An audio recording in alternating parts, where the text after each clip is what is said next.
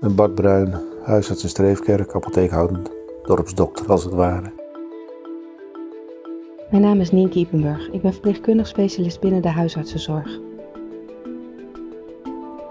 Dagboek van het zorginfarct. Dennis Mook, huisarts, epidemioloog.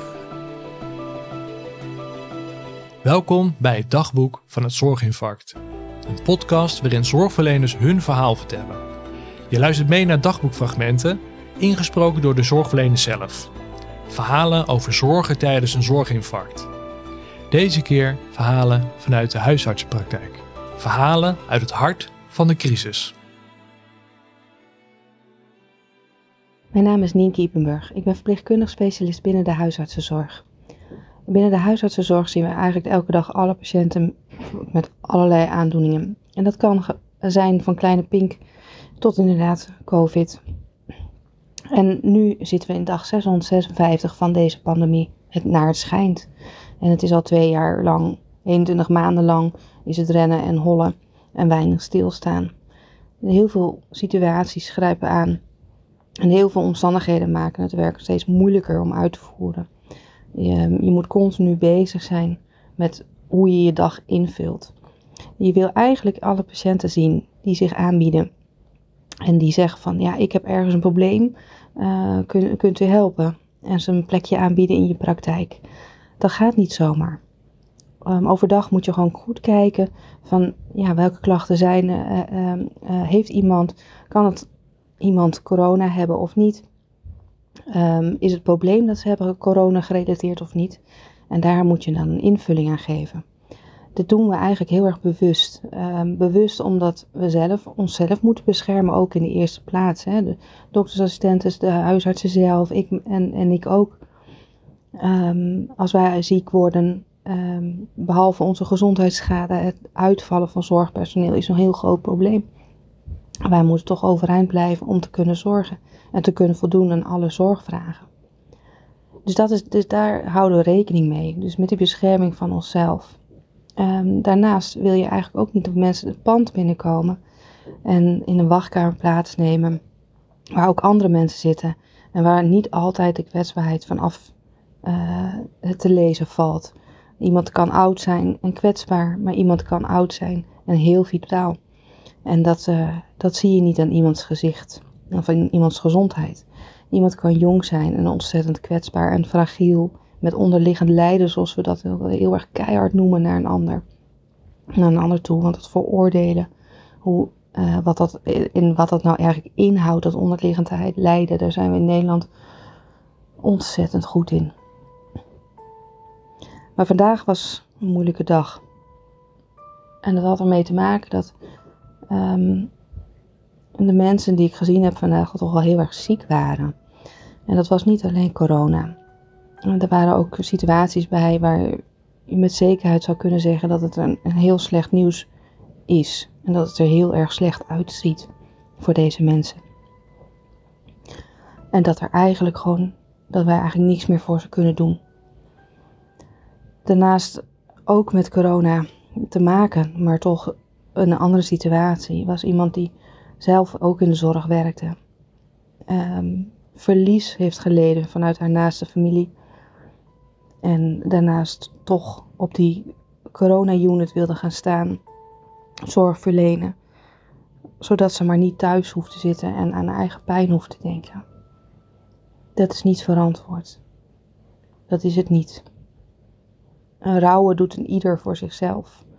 Maar in zo'n zware periode op een afdeling waar andere mensen zo veelvuldig komen te overlijden en waar je echt je aandacht bij nodig hebt, je energie bij nodig hebt, is niet verantwoord. Maar ze voelt zich verantwoordelijk. Want er zijn al zoveel collega's ziek en zij is niet ziek. Zij is in de rouw, terwijl de familie nog begraven moet worden. Ja, dat doet wel wat met me. En voor het eerst een van de weinige momenten eigenlijk. Um, toen ik haar verdriet zag, wat wel heel erg binnenkwam. Toen vroeg ze of ze aan mij of ze een knuffel mocht geven. En dat heb ik toegestaan. Ze heeft al zoveel meegemaakt. En ze gaat nog zoveel meemaken. dat een knuffel het enige was wat ik kon betekenen als behandelaar. Maar ja, de nabijheid en de afstand, het is een andere. Het heeft een andere waarde gekregen. Vroeger moesten we een professionele afstand houden. Tegenwoordig een fysieke afstand. Maar de nabijheid, die moet er zijn. En ik hoop dat die er blijft. En ik denk wel dat dat het enige is wat we in deze pandemie wel hebben geleerd. Is hoe belangrijk die nabijheid is. En dat we die nabijheid moeten vasthouden om onze patiënten te leren kennen. De mensen die voor ons zitten te leren kennen. En uh, we elkaar diep in de ogen kunnen aankijken. We kunnen zeggen, we zijn nabij genoeg gekomen om de beste zorg te kunnen verlenen wat in de mogelijkheden liggen. En de mogelijkheden die zijn ontzettend beperkt. Soms. En soms kan er meer. En soms ook niet. Maar als het nodig is, dan proberen we er toch allemaal wel te staan. en alle spreekuren rond te breien. Alle patiënten een plekje te geven. En de ene dag is het drukker dan de andere dag. Vandaag was niet zo'n hele drukke dag, maar wel een hele indrukwekkende dag. En dan ben je eigenlijk toch ook wel blij dat, dat het niet zo druk is. Zodat je voor de indrukking, indruk die je hebt, um, de tijd kunt nemen en het juiste kunt doen.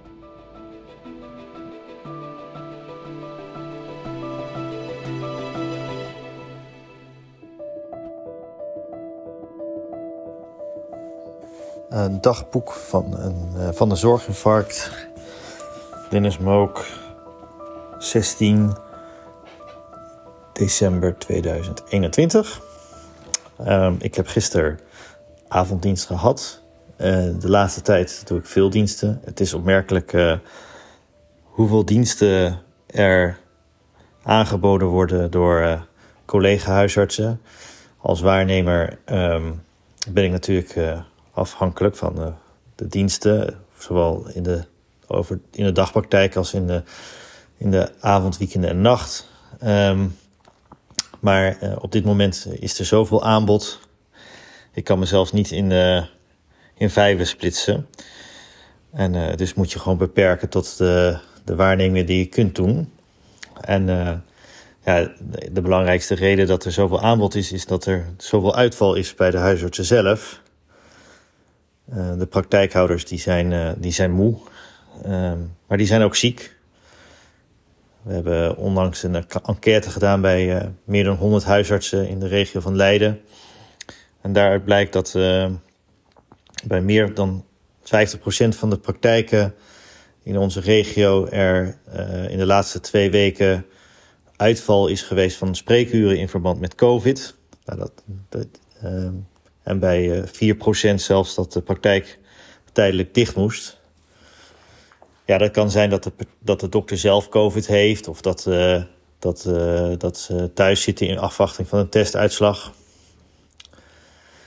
Um, maar ja, goed, daar, dat, daar, dat zorgt wel weer voor uitgestelde zorg. En dat haal je wel weer in als je een, een paar dagen ziek bent.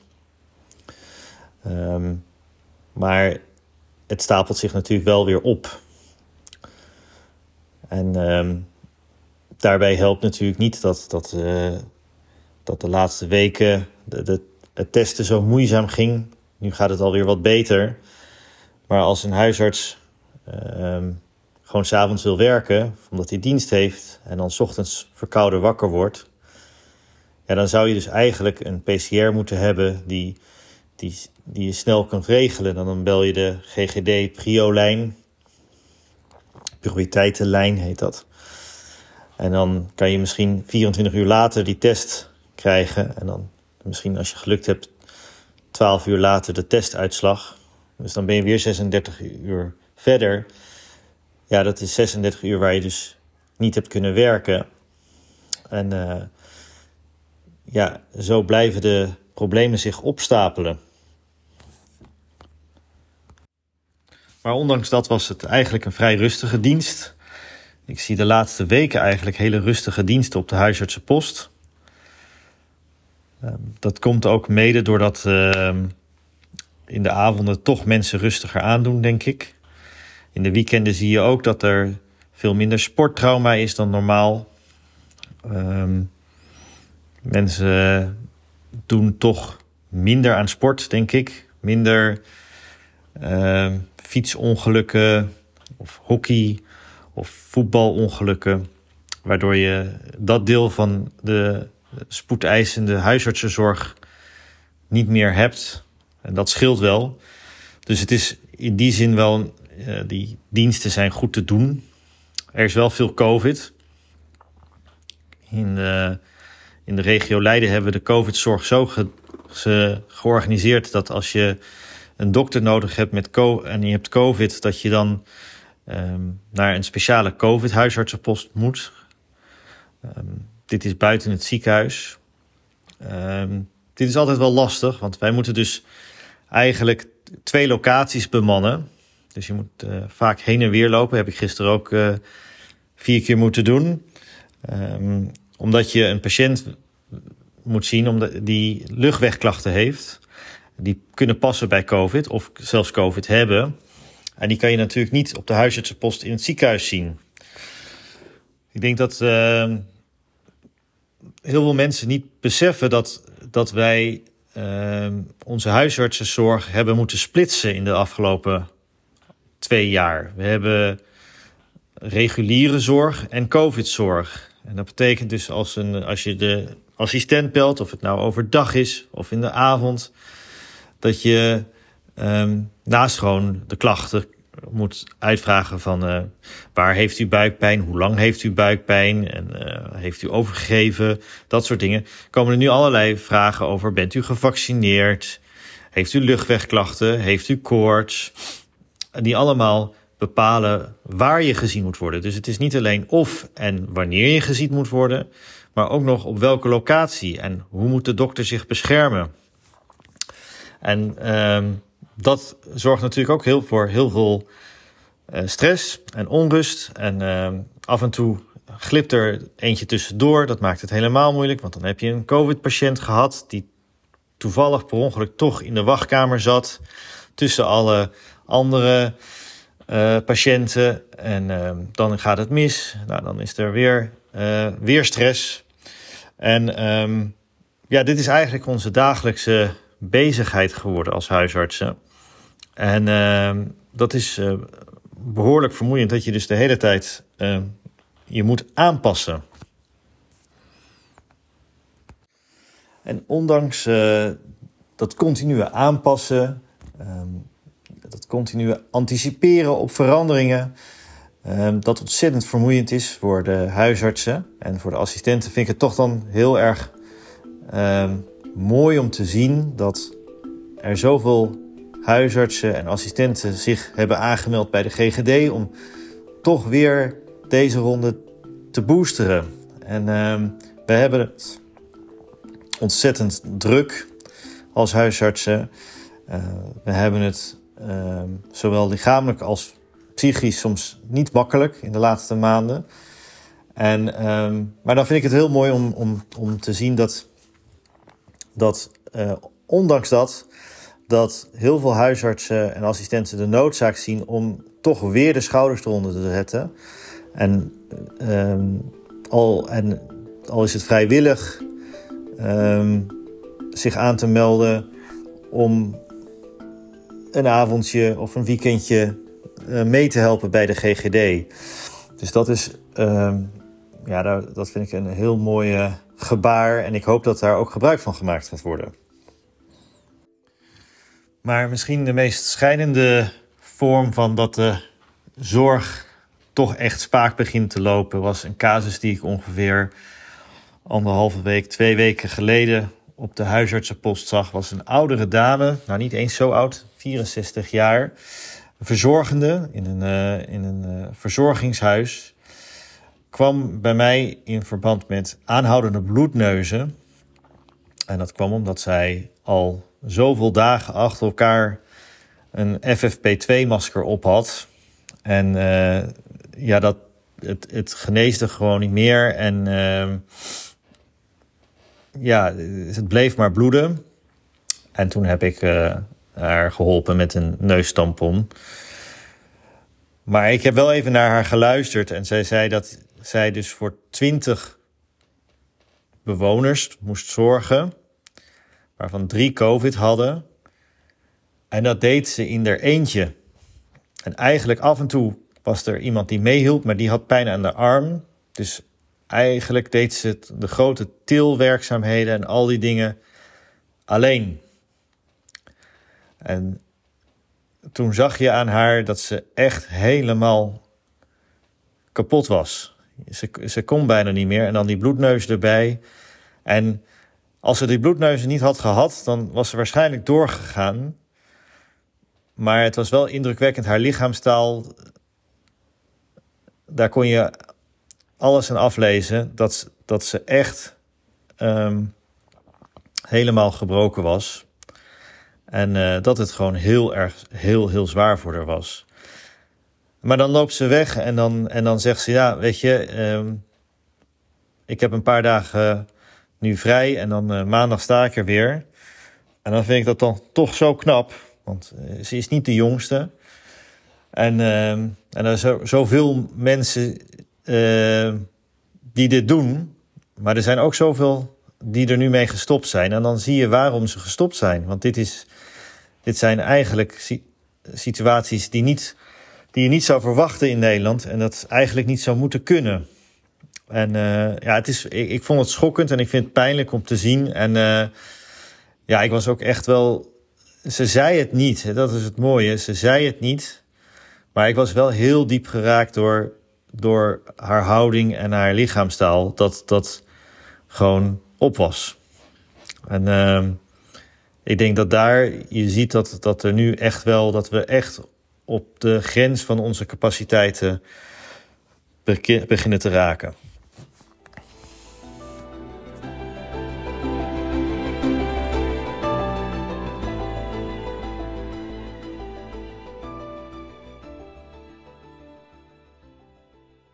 En Bart Bruin, huisarts in Streefkerk, apotheek houdend dorpsdokter als het ware. Het wordt steeds erger met de, met de wachttijden. Ik heb vandaag een uh, kind met vrijwel zekere kanker moeten insturen. En tot voor kort, dat wil zeggen tot voor twee jaar, kon ik mensen dan gewoon, dus dan kon ik een specialist bellen. En die zag, als het even kon, het kind met de ouders dezelfde dag nog. En als ik wat later op de dag belde, zeker de volgende dag. Nu moet dit kind, ondanks dat de specialist zijn uiterste best doet, tien dagen wachten voor het eerste contact met de specialist. En ja, dan krijg ik natuurlijk de ouders, over me heen is helemaal het verkeerde woord, maar aan de telefoon van, alsjeblieft, alsjeblieft, kan dat niet eerder, we worden er gek van. ja, dat kun je je voorstellen, nietwaar? Je krijgt te horen van de huisarts, joh, dit ziet er niet goed uit. Dat is hoogstwaarschijnlijk kanker. Ik ga nu meteen bellen. Ik zie dat ik hem zo gauw mogelijk in het ziekenhuis krijg.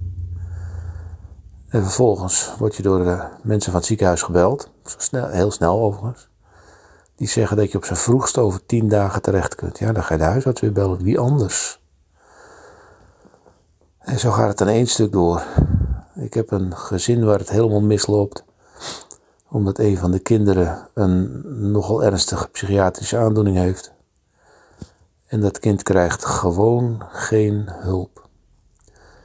Het is er niet, het komt er niet. Er is meer dan een jaar wachttijd. En dat heeft niks te maken met het inkoopbeleid van de gemeente of wat ook, want dat heb je ook nog. Nee, het domweg te maken met hoe het allemaal geregeld is. Echt alleen met hoe het allemaal geregeld is. En het gezin loopt helemaal vast, wordt compleet geterroriseerd door de ziekte van één kind. En zelfs hulp voor het gezin is er eigenlijk niet. En daar gaat gaan bakken geld in om. Echt onvoorstelbaar veel geld. En eigenlijk bestaat de hulp niet meer. Ik vind het onvoorstelbaar. En dan in deze coronatijd is het ook zo dat over het algemeen de depressieve gevoelens bij de mensen aardig toenemen. En daar zit altijd aan vast ook de angstgevoelens bij de mensen aan toenemen. En het zijn mensen, heel veel mensen richten hun angstgevoelens op hun lichaam, krijgen lichamelijke klachten als uiting van hun depressieve en hun angstgevoelens. En die komen bij mij met lichamelijke klachten, willen gerustgesteld worden, wat volkomen legitiem is en zeer begrijpelijk. En ik kan doen wat ik normaal altijd doe, uitsluiten dat ze lichamelijke klachten hebben, dat is niet zo heel moeilijk. En dan de, ja, de overgang maken naar, joh, dit is echt een emotioneel of een stemmingsprobleem. Dan moeten we dat aan gaan pakken, dan gaat de rest over. Dat is niet altijd even makkelijk, maar goed vooruit. Dat is wat je doet. En als die mensen in één keer zover zijn dat ze erachter zijn dat hun ellende voor een overgroot deel een emotioneel probleem is, dan houdt het op. Dan moet ik het in principe zelf gaan doen. Maar dat kan ik niet. Ik ben geen psycholoog, ik ben geen psychiater, ik ben huisarts. Ik verwijs als ik het zelf niet kan. Ook die mensen, en het worden er steeds meer, nu de corona-ellende doorgaat en doorgaat en doorgaat en was nou, uitzichtloos begint te lijken. Die mensen komen elke keer bij mij terug en gaan weer terug naar hun lichamelijke klachten, omdat hun werkelijke probleem helemaal niet wordt aangepakt. Het is een van de grootste belastingen die er op dit moment is. In het dorp waar ik werk is het zo dat de, het aantal besmettingen ongelooflijk aan het toenemen is. Ik heb, of toenemen, eigenlijk is dat al, al weken zo, maar ik krijg per dag nu tussen de 4 en 20 nieuwe meldingen van positieve coronatests van de GGD. Dat zijn dan degenen die zich hebben laten testen. In tegenstelling tot eerdere pieken is het wel zo dat die mensen niet meer ziek worden. De grap is, ze worden of niet meer ziek worden, niet meer zo ziek worden dat ze mij nog nodig hebben. Dat was de eerste uh, pieken van de coronacrisis wel anders. Dan heb ik uh, wat rondgereden in het pak met de auto, mondkapjes voor, weet ik wat allemaal. Om mensen thuis te bezoeken en te kijken hoe het met ze ging. Vreselijk druk mee gehad. Dat is nu helemaal niet nodig. Die mensen die sluiten zich op, worden wat ziek, worden soms aardig ziek, zoals een flinke griep, maar wanhopig ziek dat ze op de grens van opname in het ziekenhuis en het toedienen van zuurstof van de beademing staan, dat maak ik in deze piek niet mee. En ik kan geen andere oorzaak daarvoor verzinnen dan de feit, het feit dat de meeste mensen gevaccineerd zijn. De vaccinatiegraad in het dorp, aan, ja, in overweging nemen dat dat wel in de Bijbelbelt ligt, is verbluffend hoog. Die is 90%. En dat merk je. En dat vind ik op zich heel bemoedigend. Ik probeer het ook altijd tegen mensen te zeggen die uh, ja, genoeg hebben van de coronacrisis, die het eigenlijk helemaal niet meer zien zitten. Van jongens, ik denk dat we in zekere zin toch wel aan het winnen zijn. Want de mensen worden niet meer wanhopig ziek. Nou, laten we hopen dat het zo is. Ik maak me heel veel zorgen om de Omicron-variant. Uh, bij gevaccineerden schijnt dat ding minder ziek te maken, maar hij schijnt ook veel besmettelijker te zijn. Nou, fijn als je niet erg ziek maakt, maar als het ding veel besmettelijker is, gaat hij dus als een gek rondcirculeren. Komen er heel veel besmettingen en heel veel reproducties. En is de kans dat het ding opnieuw gaat muteren levensgroot. En we blijven aan de gang. Begin ik de moed te verliezen? Ik doe mijn best om het niet te doen, maar ik krijg er grote moeite mee.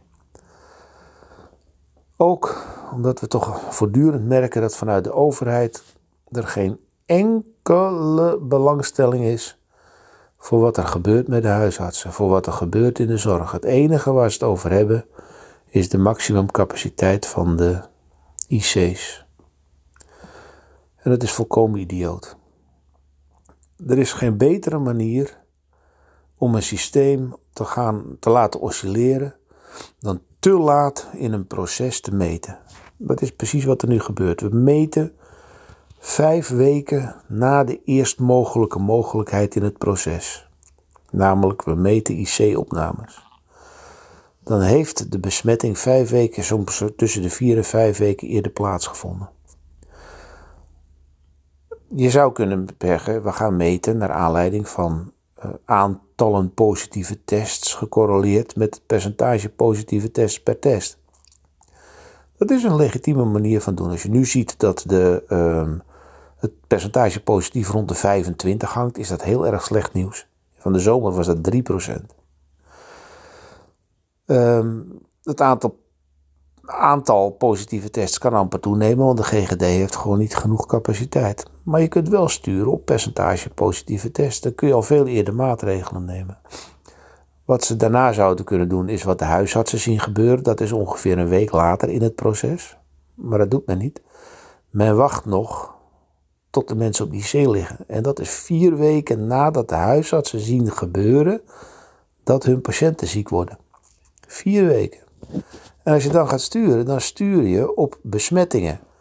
En dat is vijf weken, speelt zich vijf weken af voor datgene wat je wilt beïnvloeden, namelijk IC-opnames. Nou, voor datgene wat je meet.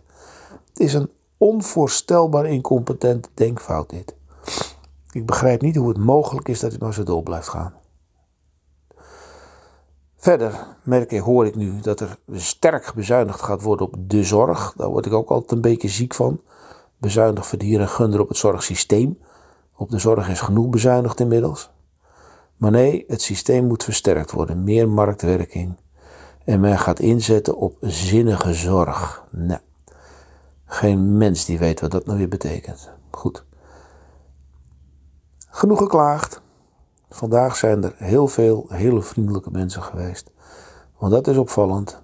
De vriendelijkheid van de patiënten en de ja, vrolijkheid van de patiënt in de spreekkamer is groter dan die ooit geweest is. Dat is een merkwaardig iets eigenlijk als je het goed bekijkt. Tot zover het dagboek van deze zorgverleners. Bedankt voor het luisteren. Dagboek van het Zorginfarct is een podcast van Nienke Iepenburg, Marino van Zelst en Frank van Koten. De productie is in handen van Maarten van Woerkom. Deze podcast is geheel tot stand gekomen met behulp van jullie donaties. Nogmaals bedankt.